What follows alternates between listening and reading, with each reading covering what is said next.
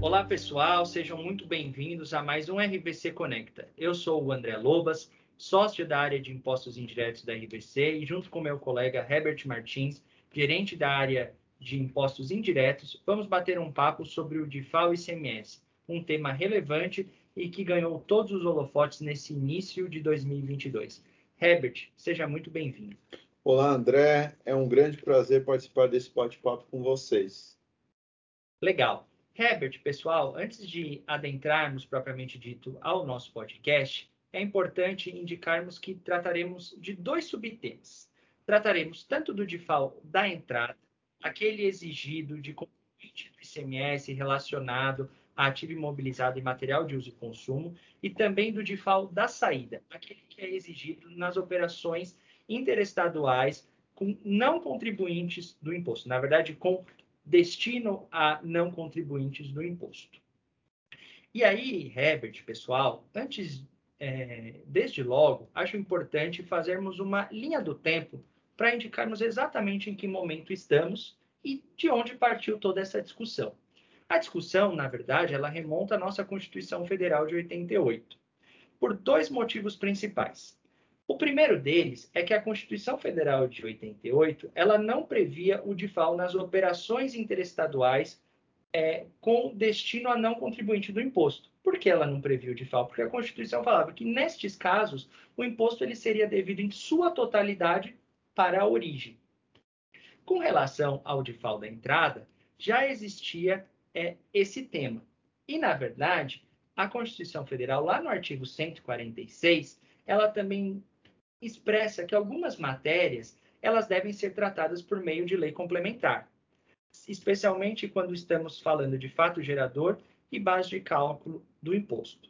No entanto, não havia naquela, naquele momento é, lei complementar que versasse sobre o ICMS, de modo que os atos das disposições transitórias da Constituição permitiu que, enquanto não existisse lei complementar, a matéria poderia ser tratada por meio de convênio ICMS. E aí nasce o convênio ICMS 66 de 88. E neste convênio havia a previsão em lei complementar, ou melhor dizendo, em convênio que fazia às vezes de lei complementar, do DIFAL da entrada, do DIFAL de ativo imobilizado e uso e consumo. No ano de 96, veio por fim a lei complementar, a Lei Complementar 87. E, estranhamente, a Lei Complementar não reproduziu a exatidão o Convênio 66 de 88. E, em especial, não tem previsão em lei complementar acerca do DIFAL da entrada, de ativo imobilizado e uso e consumo, desde 1996. Algo que só foi suprido, como veremos, agora com a Lei Complementar 190 de 2022. E como dissemos de início, o ICMS devido nas operações interestaduais com destino a não contribuinte do imposto, elas eram devidas à sua totalidade para a origem. No entanto, o comércio eletrônico, em 88, ele ainda não era tão usual. E, com o passar dos tempos, o comércio eletrônico se tornou muito relevante. E alguns estados que tinham muita concentração de mercado consumidor não tinham arrecadação nessas operações. De modo que alguns estados se reuniram para tentar forçar essa divisão de receitas. E aí organizaram o protocolo ICMS 21 de 2011.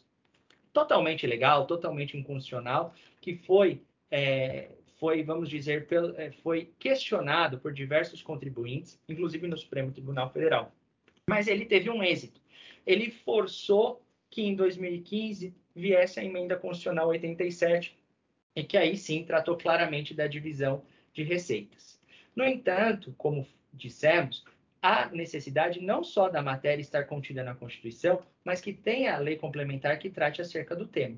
E os estados, Herbert, pessoal, em, lugar de é, se organizarem e irem até as casas legislativas, né, até o Congresso Nacional, para que houvesse uma lei complementar, entenderam por bem é, organizar um convênio, um convênio ICMS 93 de 2015.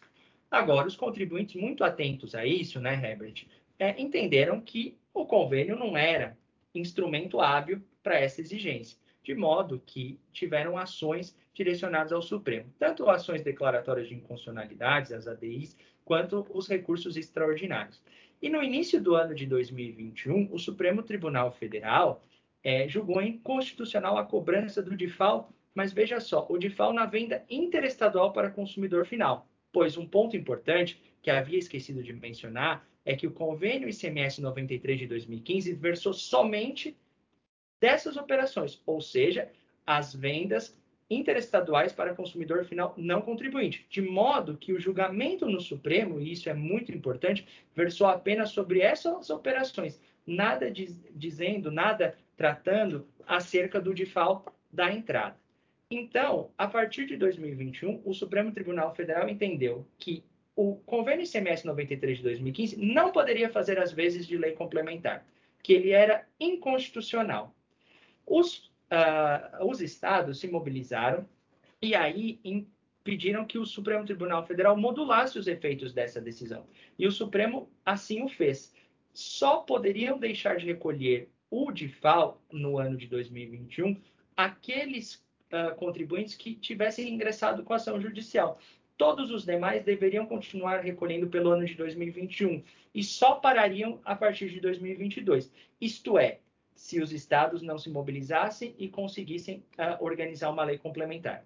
Então, houve uma corrida ao Congresso Nacional, os estados é, organizaram essa lei complementar. Essa lei complementar ela foi aprovada no apagar das luzes do ano de 2021 e foi enviada a sanção presidencial ainda em 2021. Acontece que essa sanção presidencial demorou alguns dias e só veio no ano de 2022. E aí adicionou mais um grande elemento de discussão, que é a partir de que momento é essa lei complementar sancionada só em 2022 vai passar a produzir efeitos. E aí, Herbert, antes de entrarmos em todos esses efeitos, acho que seria bacana a gente uh, conversar um pouquinho aqui com os nossos ouvintes a respeito das inovações que a Lei Complementar 190 de 2022 trouxe acerca do DIFAL, tanto o DIFAL da entrada quanto o DIFAL da saída, que, como vimos, não tinham previsão em lei complementar. Perfeito, André. Após a decisão do STF, com o principal objetivo de suprir tal pendência constitucional, foi instituída a Lei Complementar 190 de 2022, que veio para disciplinar as operações com DIFAL mais conhecido como DIFAL para não contribuinte. Em linhas gerais, as principais alterações são: primeiro, definição do conceito geral de contribuinte. Segundo, o local da operação ou da prestação para efeitos da cobrança do imposto. Terceiro e principal, estabelecer o momento do fato gerador e regular a cobrança do imposto de FAO nas aquisições de serviços de transportes interestaduais quando o tomador não for contribuinte do imposto, nas aquisições interestaduais de mercadoria por contribuinte do imposto, com a finalidades de uso ou consumo ou ativo mobilizado. E, por fim, nas saídas interestaduais de bem ou mercadoria destinados a consumidor final não contribuinte do imposto. A quarta alteração seria a definição da base de cálculo e, por último, a criação do Portal Nacional do DIFAL, que trouxe a finalidade dos estados e o DF prestar as informações necessárias para o cumprimento das obrigações tributárias, principal e acessórias. Legal, Herbert. Obrigado por esse panorama que você nos trouxe acerca da Lei Complementar 190. E a discussão que temos agora é a partir de qual momento passará a produzir efeitos a Lei Complementar 190 de 2022. É, como dissemos, os estados aguardavam que essa sanção presidencial ocorresse no ano de 2021, o que não aconteceu. E é importante dizer que um dos artigos da Lei Complementar 190, ela indica que deverá ser observada a anterioridade nonagesimal, aquela que está indicada no artigo 150, inciso 3, a linha C da Constituição Federal. No entanto, esse dispositivo ele faz uma indicação direta à linha B, que trata da anterioridade geral. Ou seja, por uma leitura simples, numa, num primeiro entendimento, nos parece que o DIFAL ele só poderia ser exigido a partir de 2023.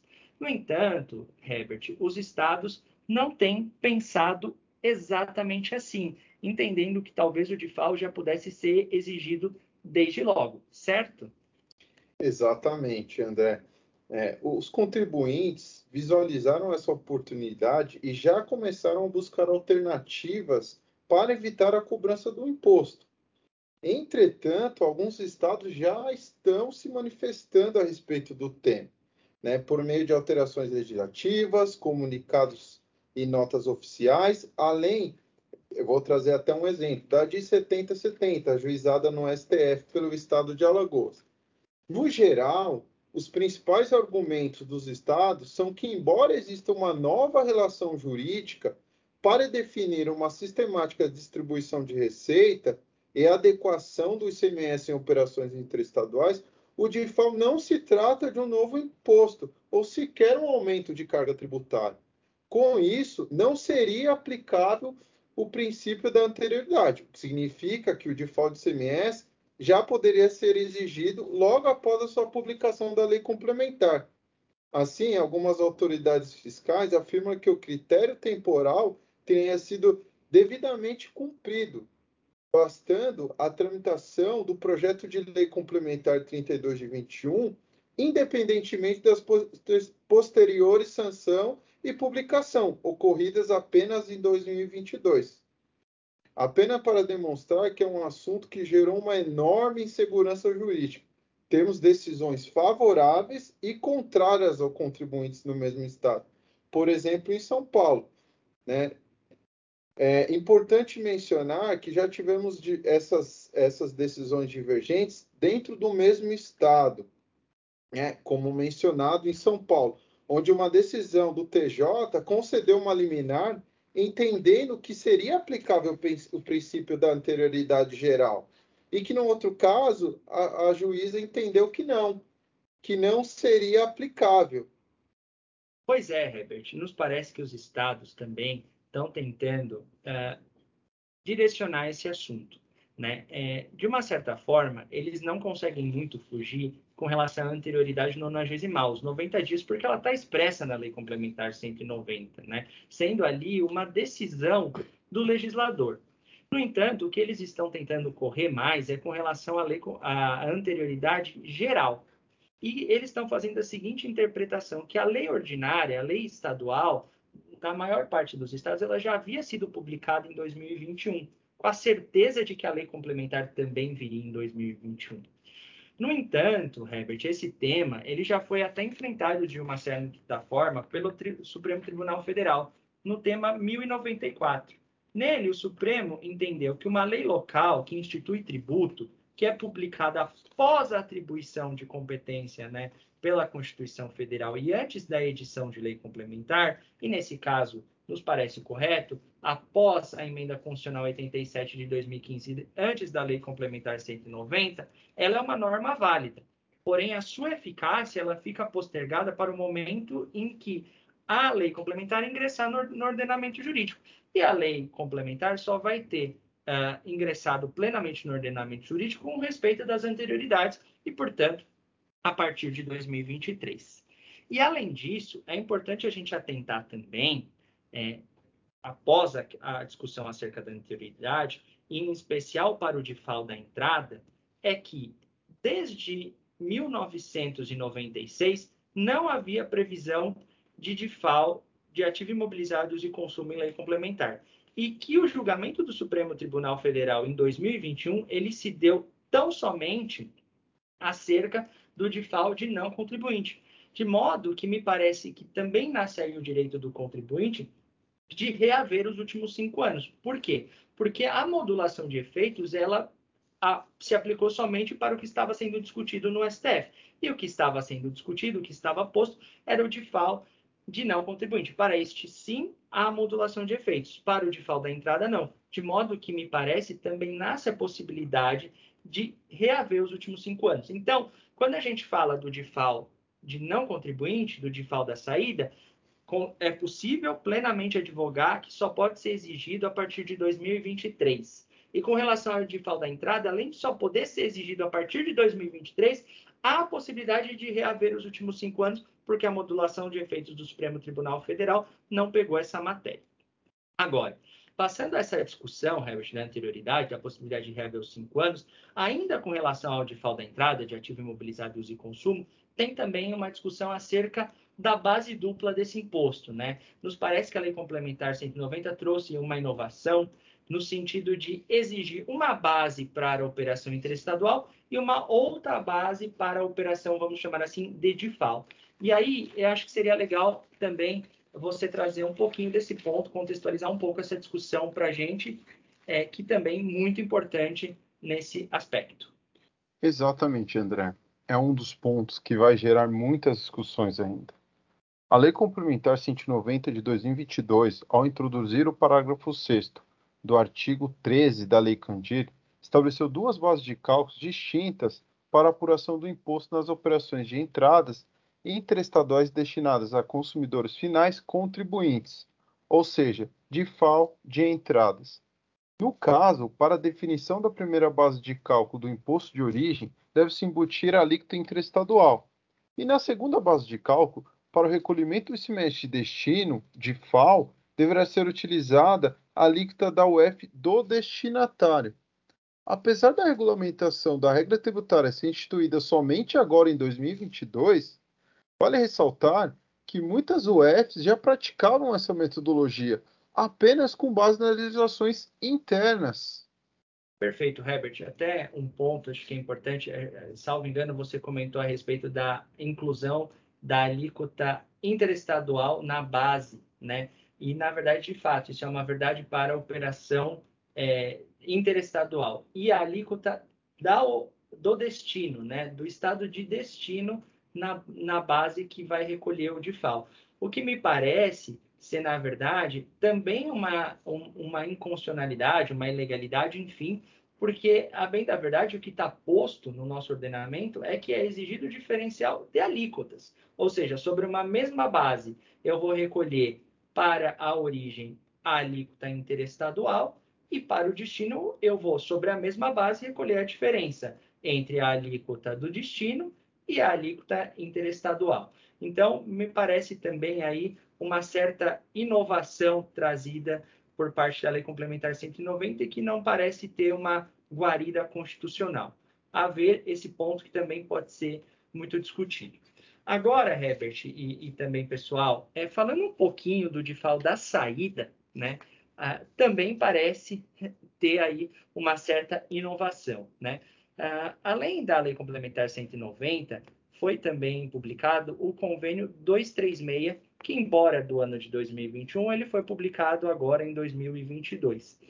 E, olhando, comparando o que traz ali as duas legislações, nos parece que há um alargamento por parte do convênio, ou seja, de uma certa forma, ele quer dizer um pouquinho mais do que foi dito na lei complementar. E talvez ali também tenhamos algum ponto de atenção, alguma ilegalidade. E aí, Herbert, queria também ouvir um pouquinho você sobre esse alargamento feito aí pelo convênio 236. Exatamente, André. Mais especificamente na sua cláusula segunda do convênio ICMS 236, traz o entendimento de que o default para consumidor não contribuinte, que é o default de saída, o imposto ele deve ser calculado aplicando a alíquota interna, prevista na unidade federada de destino para calcular o ICMS total devido na operação, mais o adicional de até 2%.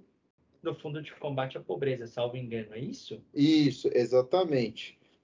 É, diferentemente da Lei Complementar 190 de 22, que expressamente delimita a regra do default diferencial entre a alíquota interna do Estado de destino e a interestadual deixando a dúvida sobre o alargamento e inovação do Convênio 236, publicado em janeiro de 22.